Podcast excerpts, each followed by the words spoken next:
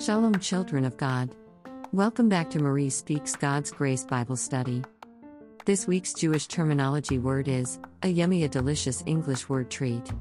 Macaroon.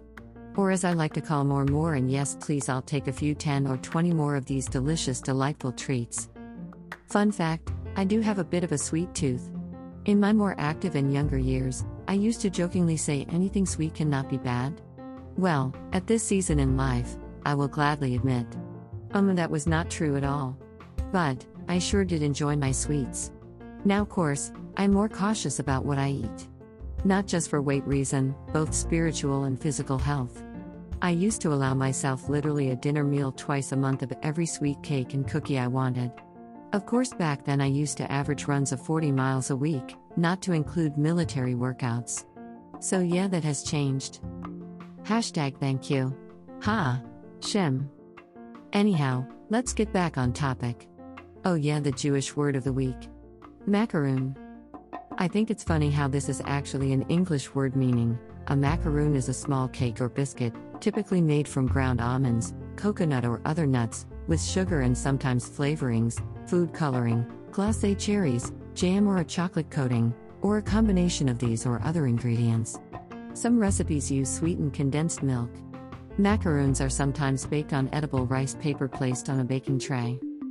Which makes me wonder how did this treat end up in our Jewish terminology book? While according to Wikipedia, which isn't the most reliable source, the history of the macaroon is. Culinary historians write that macaroons can be traced to an Italian monastery of the 8th or 9th century.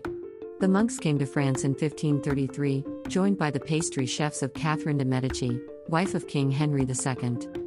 Later, two Benedictine nuns, Sister Marguerite and Sister Marie Elizabeth, came to Nancy seeking asylum during the French Revolution. The two women paid for their housing by baking and selling macaroons, and thus became known as the Macaroon Sisters.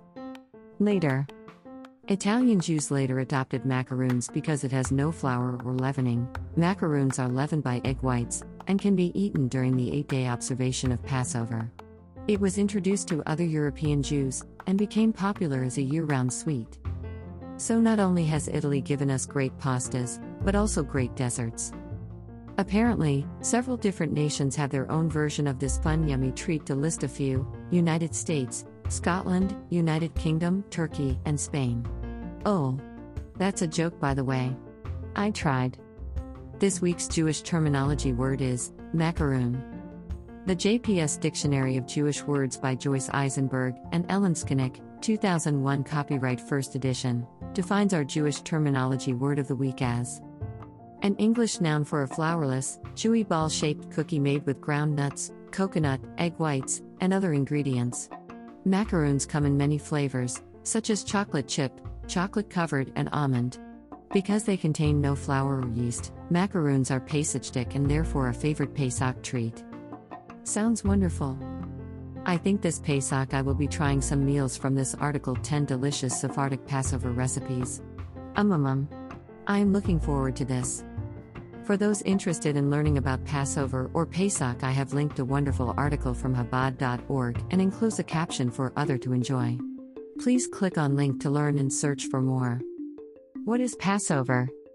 The eight day Jewish holiday of Passover is celebrated in the early spring, from the 15th to the 22nd of the Hebrew month of Nisan, April 5th to 13th, 2023. Passover, Pesach, commemorates the emancipation of the Israelites from slavery in ancient Egypt. Pesach is observed by avoiding leaven, and highlighted by the Seder meals that include four cups of wine, eating matzah and bitter herbs, and retelling the story of the Exodus. In Hebrew, it is known as Pesach, which means to pass over, because GD passed over the Jewish homes when killing the Egyptian firstborn on the very first Passover Eve. How is Passover celebrated? Passover is divided into two parts. The first two days and last two days, the latter commemorating the splitting of the Red Sea, are full fledged holidays. Holiday candles are lit at night, and kiddush and sumptuous holiday meals are enjoyed on both nights and days. We don't go to work, drive, write, or switch on or off electric devices. We are permitted to cook and to carry outdoors. Click here for the details.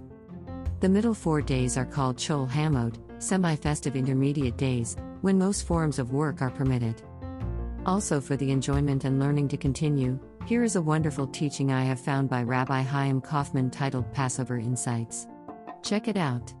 I think others might enjoy and learn even more wonderful great things about the Jewish faith, people, and relationship with Hashem, our Father in heaven, our King and Savior. Hashtag thank you. Ha! Shim. I also found a cute video on how to make macaroons. Um um um. Easy French macaron recipe, beginner step by step guide, foolproof. Let me know if you tried out the recipe. This should be such a sweet Passover, Seisin Pesach, it's all coming together. This week's word was selected at random from my personally owned The JPS Dictionary of Jewish Words by Joyce Eisenberg and Ellen Skolnick 2001 copyright first edition. I'm not paid to endorse nor affiliated. This book is from my personal library. I purchased this book from thriftbooks.com. You can get your own personal low price copy using the link below thriftbook.com. Remember to keep up to date with us via our website at Marie Speaks God's Grace.live for all our blog and social media links.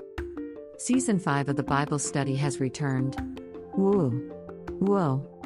Please feel free to catch up on the Bible studies and other videos we have uploaded on YouTube and Rumble.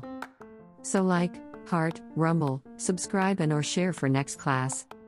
Until next time, with God's stays in beautiful love, mercy, and grace, we will see each other soon.